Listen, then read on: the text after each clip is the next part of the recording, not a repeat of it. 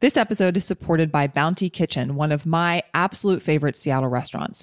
Bounty Kitchen is no joke, an extension of my own kitchen, except that there's so much fresh, local, organic, and tasty stuff on the menu there that it takes me forever to decide what I want. The good news is that you literally can't go wrong. Check out greens, beans, and grains dishes like the braised beef bowl, or dive into the vegan and dairy free Marrakesh market bowl, or try one of my personal favorites for breakfast, lunch, and dinner, the pot liquor bowl. There are also soups, salads, sandwiches, scrambles, and of course, toast, all infused with the deep love and commitment of founder and co-owner and my friend Meg Trainer and her team. Visit Bounty Kitchen at 7 Boston Street in Seattle's Queen Anne neighborhood and check out my interview with Meg from last season of the podcast to learn more about her personal health journey and the inspiration behind Bounty Kitchen. To me, when we're well, we're in this place that in yoga we call ananda. And ananda is a sense of joy and contentment that has no opposite. So it's not happiness. It's not like I just feel happy and elated. It's it's a place of satisfaction despite whatever stresses are coming your way that day. Welcome to Women on the Rise. I'm your host, Laura Dolch, and each week I talk to thriving women about the practical self care strategies they use to fuel their success and pursue what's most important to them in their careers and lives. We get real about topics like healthy eating, exercise, sleep, stress, time management, happiness, and productivity, while busting myths about work life balance and being perfect along the way. My goal each week is to uncover a new insight or practical strategy that you can immediately apply to your life to recapture your momentum, mind, body, and soul. Today I'm talking to Adrienne Rabena, founder of Seattle's Bohemian Studios for Yoga and Barre, and creator of the Barre Bohemian Barre Method and the craft of teaching yoga. As a yogi entrepreneur and wellness industry innovator, Adrienne must have this whole self care thing figured out, right? Wrong. Like most of us in the business of helping others be well, Adrienne also struggles with prioritizing herself. We talked about how being just naive enough helped Adrienne make the leap from employee to entrepreneur in her mid 20s, how working in the yoga industry changed Adrienne's personal definition of wellness, when to use structure and when to allow freedom in your food, exercise, and self care habits, and how Adrienne is working to shift from always putting herself last to prioritizing self care and the personal insights that are helping her do it. Enjoy the interview. Thank you so much for taking the time to talk to me, Adrienne. Yes, I'm I'm just thrilled. Happy to be here. Well, I mean, we're sitting here chit chatting before we got started. Like, I mean, I literally haven't seen you in forever. And mm-hmm. so it's nice to just talk to you and, and kind of catch up. But, you know, I've known you for years. And when did we meet? Oh, when you were teaching um, FlyBarre. Oh, yeah. Like seems like a hundred years really ago. well. Yeah, that was that was I think four years ago. Yeah crazy. Yeah, that's how we met. And I, I feel like we had other friends in common, but that's how we met. And I, so I'd love mm-hmm. to start with, you know, can you just sort of share a little bit about your journey, both personally and professionally, and, and sort of how yoga and barre ultimately became your focus as an entrepreneur? Mm. Oh, yeah, that's such a huge question. Big question, isn't it? Tell me your story, Adrienne. Yeah, I've been re churning through some of the newer yoga transcripts that have come out and one way of looking at our lives is that everything that came before us has led to where we ultimately are. Mm-hmm. So I've been churning that and when I think of my own story, it's kind of like a collection of a very rare occurrence of events that happened when I was, you know, little and growing up, paired with what's culturally popular right now, paired with um, my interest and skills and abilities. So, anyway, long story short, I grew up. I have to like start by giving it a lot of context, but I grew up in an environment where my mom was actually a fitness teacher and oh, I didn't was, know that. Yeah. And she was a dancer and she loved theater. And when I was little, she was very um, so carefree. So I grew up like barefoot, running around neighborhoods and something that she instilled in us from a young age was to to be free and to be creative and to love our lives and have fun and you know being a when i moved to become a teenager i wanted to be anything but my mom like most teenagers right sure. and my other my grandparents are also teachers and i was like i'm never going to be a teacher. I want to be something else. I want to be a businesswoman right? So when i went to college i studied economics and i am very interested in politics and, and diplomacy and i thought that was going to be the direction i went down but the more that i uncovered about myself the more it just led me back to like who my mom is you know? And um let me back up real quick. More recently, uh, well, I grew up not knowing my father, and I just met him in the past year. Wow, that must have been pretty powerful. It was wild. And I mean, I didn't even know the dude was alive, you know? And I met him and I learned so much about him that is also who I am. He, uh, he's an entrepreneur. He started small businesses all around the nation. He's been really interested in health. At one point, he opened a health store. And so turns out I'm just a product of my parents. uh, and I went down the road of searching for myself. And after school, I didn't know what I wanted to do and was hired by an insurance company.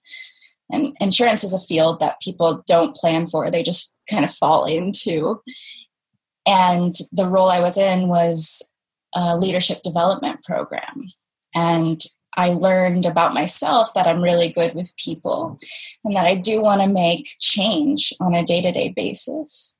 And so, as I was unpacking that, I, I realized that the corporate environment didn't quite fit the needs that I had, which were to connect with people on a day to day basis and um, utilize my creativity, feel free in how I structure my days, but then also make an impact like that I could see right then and there.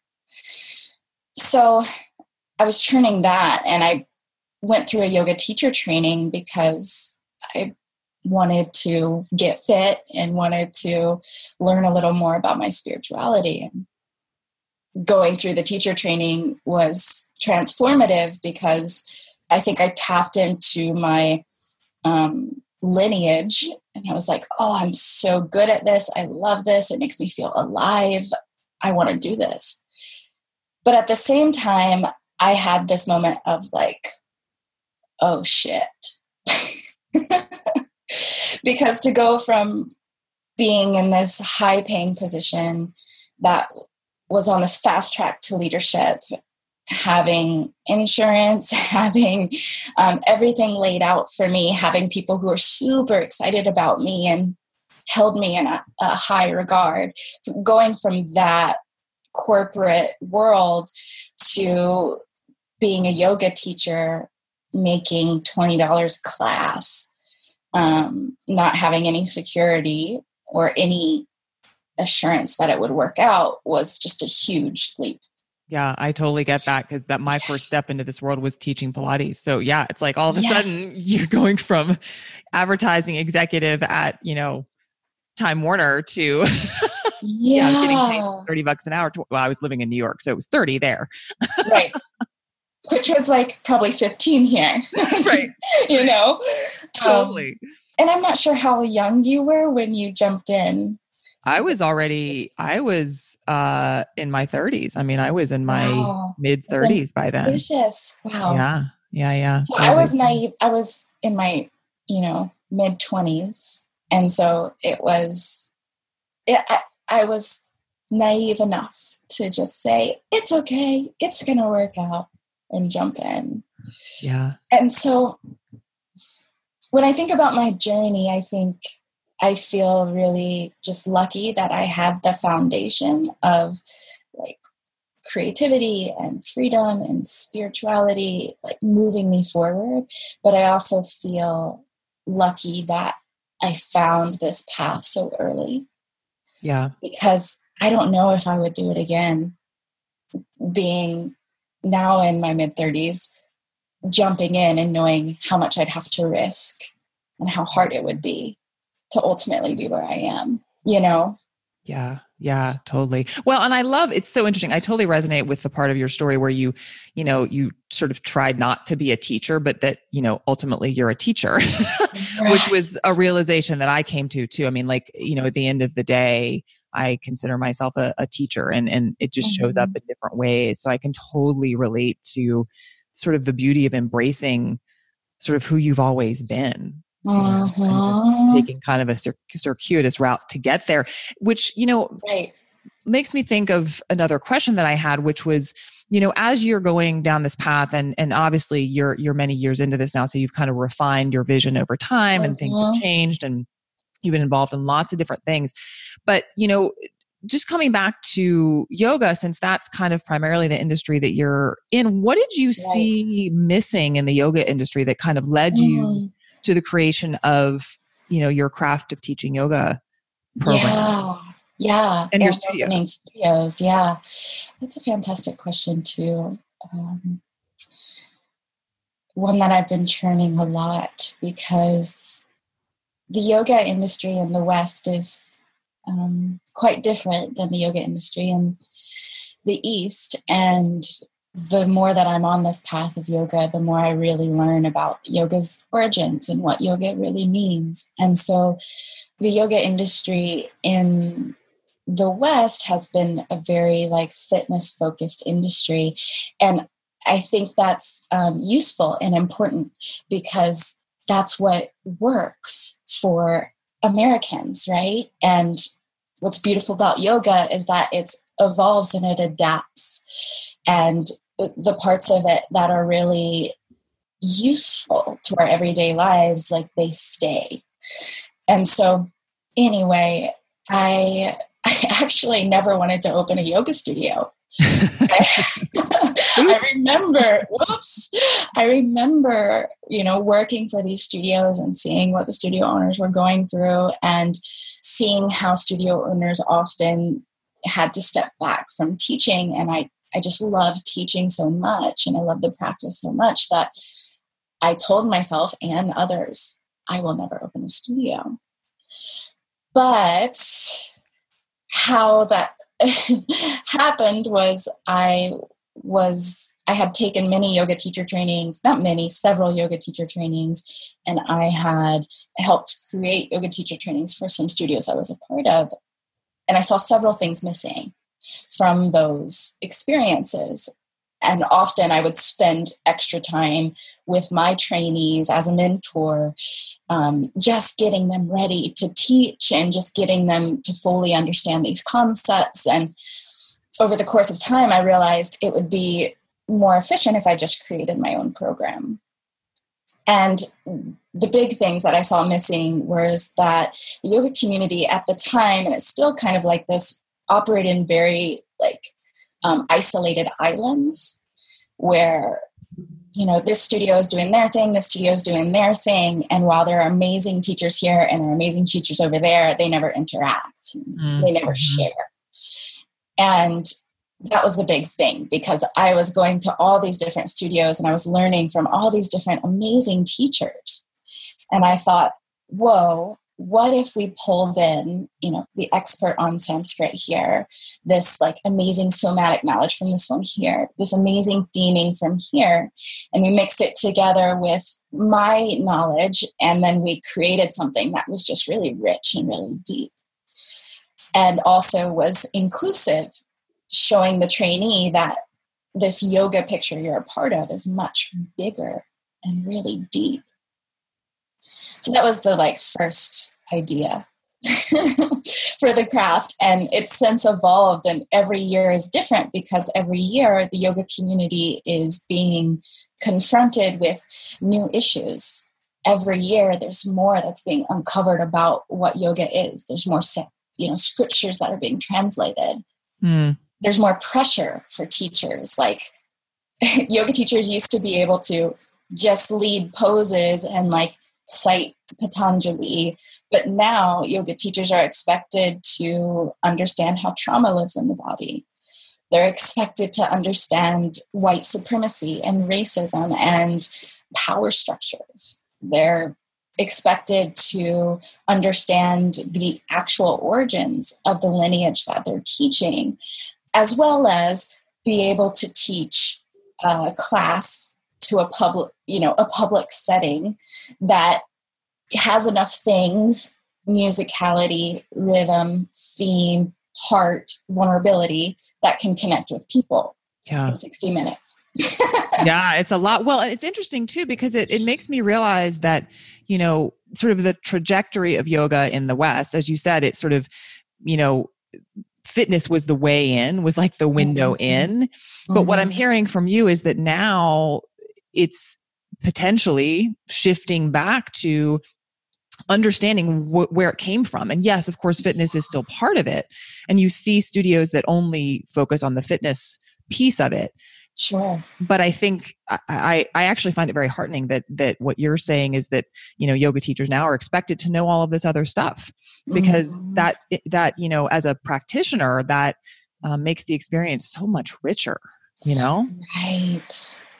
Totally. And I think what's hooked a lot of people on yoga is these like spiritual self-help type of undertones that are there and when yoga teachers are being held accountable for what they're sharing in the sense that like not that we're judging others or anything but we're having dialogue about who is translating these sources. Is anyone translating these sources? What are they actually saying? Are we cherry picking things out and trying to fit it to our view or are we actually teaching yoga mm-hmm. like these type of conversations are happening in the yoga community which is amazing because then we can unpack the transformational potential in yoga for our students you know yeah, um, yeah. and for ourselves yeah. Well, and I also think it's not a bad thing if someone comes into it through the fitness window and totally. you know some people stay there and that's fine. Like, you know, I think that's you know for some people that's you know where they want to want to be and i think that's mm-hmm. great. And at the same time there's an opportunity when people open themselves up to this to sort of deepen the experience. And um, and i personally kind of go back and forth between those two places right? So like sometimes i'm like i got 10 minutes i'm doing this for fitness. And then other times you know i'm like no i got to go deep you know? And so and that's okay. Um mm-hmm. you know uh thinking about since your work is so intimately tied to and i'm going to use the term wellness broadly here right so yeah. you know to mind body wellness mm-hmm. and then also you're a very busy entrepreneur you have a lot of things going on you've got these physical spaces these studios which as you said earlier yeah that's no joke like that's mm-hmm. that's a difficult mm-hmm. thing to manage what does what does being well mean to you at this point in your life mm. given all that stuff yeah good question yeah i think the beauty of working in the yoga industry is that yoga really challenges, I guess it doesn't challenge, it just shifts how we see the world. And because yoga has shifted how I see the world, it certainly has shifted how I approach my life, what I think of as wellness. And um, in the past, similar to you, I joined in the yoga world, like most people, um, through the postures and through the physical. And I thought I was approaching my life in a very structured way. Like, okay, I have to do this and I have to do this and I have to do this. And every day was just a series of check boxes. But the issue that came up for me is that it didn't feel good it didn't feel relieving or peaceful or nourishing to approach my life in such a structured way with very little variation for life to just occur. And so I've shifted how I go about my days in the sense that I don't necessarily structure things anymore. I instead have my intention for what I'm needing for that day. So, for example, I'm thinking like, I really want to feel nourished and healthy. So that shifts how I eat. I don't have to make a certain food list and make sure I eat just these foods and box myself into that because when I'm moving from a place of intention, then everything else falls into place. And so, same with my physical body. We live in a culture, which I'm kind of waking up to, but we live in a culture where we really believe that if you don't work out, then you're not healthy. But that's not entirely true.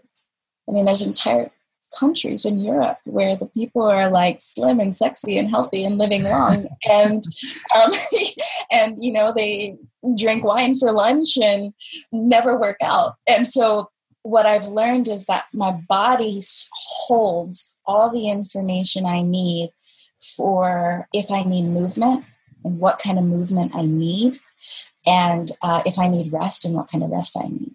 So now instead of approaching like i need to do this many barre classes a week and i need to do this many yoga classes a week and i'm going to balance out this and that whatever now it's like i wake up and i'm like ooh you know my body is really craving powerful movement. I want to like sweat and tremble and like get deep into my muscles. And so today is going to be a barre day you know? Um, and then other days it's like, oh shit, I've been holding so much tension in my shoulders and in my jaw and in my face and in my body. And today I just need like slow flow and restorative. And so, yeah, it's just drastically changed how I plan my fitness and wellness. And to, I guess to fully answer your question, what is wellness? To me, when we're well, we're in this place that in yoga we call ananda. And ananda is a sense of joy and contentment that has no opposite. Mm-hmm. So it's not happiness. It's not like I just feel happy and elated. It's it's a place of satisfaction despite whatever stresses are coming your way that day or whatever losses you're dealing with or whatever situation that feels confining, the ananda is there because we're moving from a place of sincere love and appreciation for our bodies and our lives. Yeah. Yeah. And the whole time you're talking, I don't know if you could see this on my face since we're on video conference now. Like the whole time you're explaining your approach to the way that you eat and move, I'm like about to explode because this is why we're, this is why we connected because we are so oh, in sync with that. And that, that philosophy of using your body to determine what you need and I, I, it is exactly what i teach my mm-hmm. clients and it's it's so counterintuitive to so many women who have mm-hmm. You know grown up in a culture of driving things forward through structure and lack of flexibility. Mm-hmm. and you know I, I like to call it you know sort of flexible structure right? So it's, it's not that you you know let uh-huh. go of all your goals but it's exactly what you're saying. It's like you know and i love the layer that you added to it about setting an intention to i want to feel nourished and healthy today. And oh, just by virtue of setting that intention your choices change your actions change right it all goes back to mindset it all starts with mindset and it i think for a lot of women that i work with and, and maybe you can relate with you know some of your students where initially they rail against this. They're like, wait, you're not going to tell me more what to do? Like, aren't you going to give me like a, a list, right? You know, like a list of exactly what to do. And it's very uncomfortable to start trusting mm-hmm. Your mm-hmm. body in some ways because we weren't taught that growing up. Right. And I, I, I so appreciate that comment because also something I'm learning is that what's medicine for one person is is not medicine for another. So if we're in a state, which a lot of amazing women creators are in, where we're in our heads a lot and we're kind of all over the place, the structure provides a grounding container. Mm-hmm. It provides a sense of safety and a sense of connection to the body and to earth. And so, so sometimes structure can be super useful if we're using it in that way. But for, you know, people who are maybe a bit more on the end of like feeling really grounded and really comfortable in their body, they need more freedom and less structure, right? And when we get rigid in either path, if we get rigid and say structure's bad, or we get rigid and say structure's good, then we're not fully surrendering to the needs of our body and we're instead just imposing something on ourselves. Totally. Yeah, totally yeah. agree. And I and I think you're right. I think it takes time to learn how to tune in. And so, you know, for me, mm-hmm. Pilates was a big part of that, like learning Pilates and because that teaches you to tune into your body in a similar way that right. yoga does, right? So right. that was very structured, right? It's a very mm-hmm. structured system. It has, you know, structured movements. And so I think you're absolutely right. Like starting with structure is often the best place to start. And then, you know, you start to trust yourself more. So I'm glad mm-hmm. that you said that because I think yeah um, that's really important. Yeah. Hey, it's Laura here. Wanted to take a quick break from the interview to invite you to my new monthly online workshop series. It's designed to help you get out of your own way and make being healthy feel easy and intuitive instead of stressful and overwhelming. And it's totally free. So consider this your personal invitation to join in. Visit laradolch.com slash workshops to save your spot in upcoming workshops. That's laradolch.com slash workshops. So, what do you struggle with when it comes to Ooh. prioritizing self care these days? oh, um, can I say I struggle with prioritizing self care? Yes, absolutely. say more about that. What happens? What gets in the way? Um, yeah, well, again, going back to this idea of mindset, and I, I having been raised for, with a very creative and carefree uh, mother and my style, I also was raised in a very dysfunctional environment. And so I was in a, a survival mindset for much of my life. And then, of course, I went from this solid foundation of being in a corporate environment where it felt very safe to jumping off the bridge and and putting myself into a place of okay how am i going to survive again? So for a long time i've created a habit of needing to get everything done before myself typically motivated out of a like survival fear-based place. And so i I've been really working on healing that. Uh, first, I had to figure out that it was there. And what that feeling does is it just inspires me to always put myself last. Like everything else is more important and must get done now. And when I have time, then I'll take care of myself, type of thing. So to prioritize self care, I've had to learn how to enjoy my life. how to know that I am safe, I am well, I am cared for, and that it's my privilege and my right in being alive to enjoy it. yeah and so that's that has shifted how i go about my days and what i prioritize. Because if i find myself getting sucked in to my work again there's always 200 emails i have to answer like always. Um, if i find myself getting sucked into that i remember okay um, but this is this is a day in my life that I have the opportunity to enjoy. So, how do I find that balance? So, my anyway, prioritizing self care, you know, honestly, it's high and low depending on what I have on my plate that day. But I've gotten much better at stopping what I'm doing and taking time to connect with my husband because we work from home and we work together, taking time to connect with my dog, taking time to cook, taking time outside, taking time to just breathe and feel and do my own practice or go to a class at my studio. And if I find a day has been successful if I've enjoyed it. Well, and that's what I was going to say. I'm, I'm hearing two things. One is that reframe of, or just not even reframe, the reminder that, you know, mm-hmm.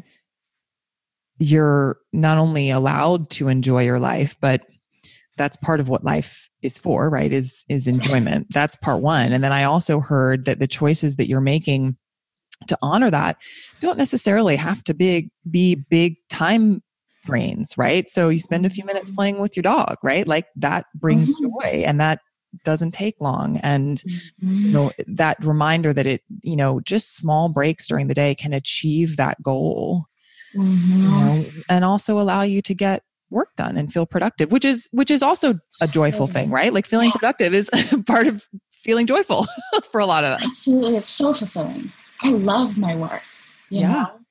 and finding that balance of um, not letting my work get to the point that it's depleting me. Yeah. Um, it's so important. Um, and that is what I find that I'm often teaching my yoga students is life is meant to be savored and and we're we are free at any moment anything is possible and so if we truly believe that and we live that then our lives are just we're just playing all the time. We're playing house, you know, we're playing um, like chef when we're cooking, we're playing the role of boss, we're playing um, the role of friend. And when we take in these moments not as chores or things to do, but instead something we get to do. And that we're choosing to do, it just makes everything much more fulfilling. And life just feels so rich yeah. that's one of my favorite language shifts is going from I have to to I get to. Mm-hmm. And it, it's something that I discovered right after I started teaching Pilates, right? Like, so I was, I had like 7 a.m. classes that I was teaching um, in New York. And I was like, oh mm-hmm. my God, it's so early. And I found myself like complaining, like, oh, I have to go teach tomorrow. And then I was like, wait, wait, wait, you chose this. Like you changed your life mm-hmm.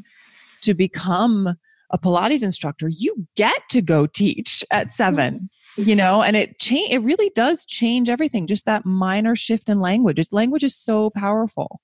Right. Yes. What happens when you allow yourself to get depleted? Like when you find that you have a stretch of time where you haven't mm-hmm. prioritized these things, what happens? Mm, good question. Um, learning that my pattern is that I don't eat when I when I'm not eating because I'm so focused on everything else and I just forget to. Or that never happens to me. I never forget to eat. That's like, like literally, that is something that I'm like, I have no idea what you're talking about. No, I do. I get it. But uh, it's yeah, food is. Yeah, but and one of the things that I, I've learned I need is nourishment and is grounding and is the like savoring and enjoying because I, I am very comfortable in just living in creative mode and manifestation mode and like get shit done mode. I love that space.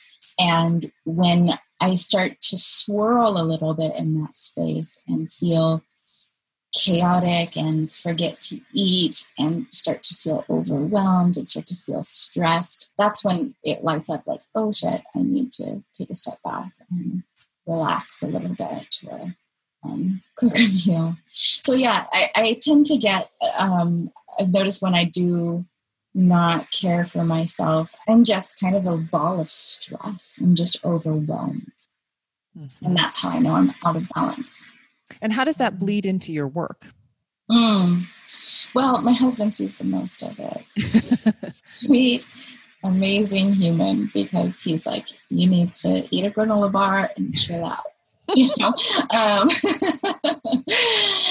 but for the most part, I'm pretty good at not letting my employees or my students see the stress I'm under I'm actually very fantastic at that. It's one of my superpowers. But um, but how it affects my work is that I prioritize executing instead of connecting.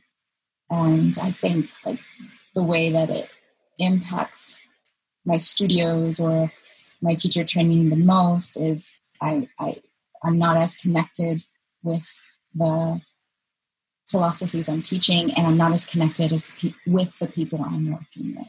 Mm. Um, and I've definitely seen that happen, and seen like I've had employees kind of fade out of the picture because I was too busy working on other things, and I didn't take the time to really connect and engage them. You know. Yeah. So yeah does that answer your question it does no and i, I just think it's you know important i like to sort of highlight yeah the the downside to not making those choices right? Because we all go through periods of time where we're not doing as good a job as we would like prioritizing self-care. And it's i think it's important to just connect into how that affects the way you're showing up in the world right? Because it can be a bit more you can be a bit more motivated to actually make those self-care choices when you recognize the sort of negative impact that it's having on your work and the mm-hmm. people around you and, and that sort of thing. Um, yeah yeah and to add on to that it's like I think as women, what's so beautiful about being a woman is that we, the way our brains work, we're connecting to so many different things at once. We, we pool together a variety of experiences and we are the birthers, we are the creators. Um, and if we don't take the time to really drop into that space, then we're not providing others with our most potent, deep, authentic, vulnerable, real selves, you know, we're just executing. Yeah.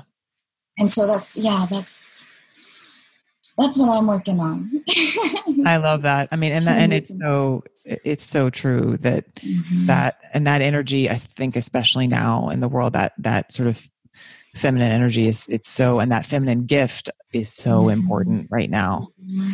for sure. Yeah. Oh my gosh. I have so many other questions I, and i want to keep going but i want to be mindful of your time.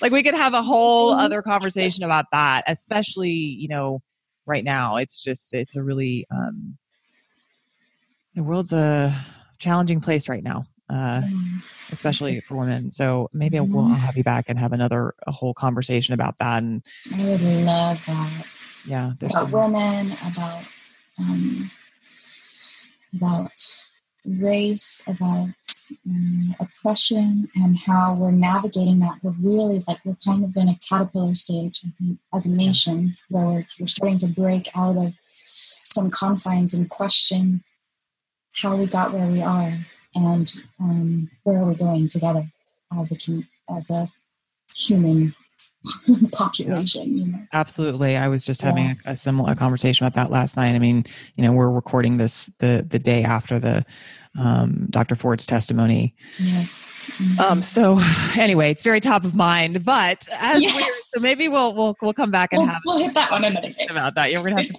in on that because otherwise we could be going for another hour. So, as we are wrapping up, can you tell people uh, where they can learn more about you and any mm-hmm. you have coming up? Yes, absolutely. Oh, that went so fast. Um, so, right now, you can find me at Bohemian Studios in Seattle. We have two studios, one in West Seattle on Infinity Ridge. And I teach barre and yoga classes there. But uh, something I really love that if people are interested in going deeper into yoga philosophy and applying this philosophy to their lives, not only on an intellectual level, but on a somatic level, um, I'm leading monthly yoga rituals that combine uh, some of the ancient traditions and techniques of the yoga practice with uh, timeless wisdom of nature, and somatic therapy. So we put all that together in this like two hour experience that leads to amazing body mind transformations. so that's at Bohemian Studios. And then I also lead with my husband. Well, my husband and I do everything together. So he's also there at the Yoga Rituals. But the craft of teaching yoga is another place people can find me. And I've really honed in on the aspects of teaching yoga that are useful and applicable and digestible. And so if anyone's interested in just like learning about philosophy, learning about what it means to be a teacher, or just holding space for others, finding a better voice, um, they can find me on the craft of teaching yoga. Dot love. Yes, yeah. that's right. That love. And I'll put those links in the show notes for sure. So thank you so much, Adrienne. This was so lovely. And um, I cannot wait for my listeners to hear it. Yay. Well, thanks for letting me be a part of this. And I'm just honored because you're amazing. And all the women you're interviewing are amazing. And it's just a really special thing to participate in. Thank you. That's it for this week's episode of Women on the Rise. Visit lauradolch.com slash podcast for show notes and resources mentioned in this episode. You can download other episodes of this podcast and subscribe on Apple Podcasts, Stitcher, Google Play, and Spotify. If you liked what you heard, please rate and review the podcast. It's a huge help to the show, and I truly appreciate it. This episode was produced by me with editing help from Dave Nelson at Lens Group Media. Tune in every week for new interviews that give you the practical tools you need to recapture your momentum, mind, body, and soul.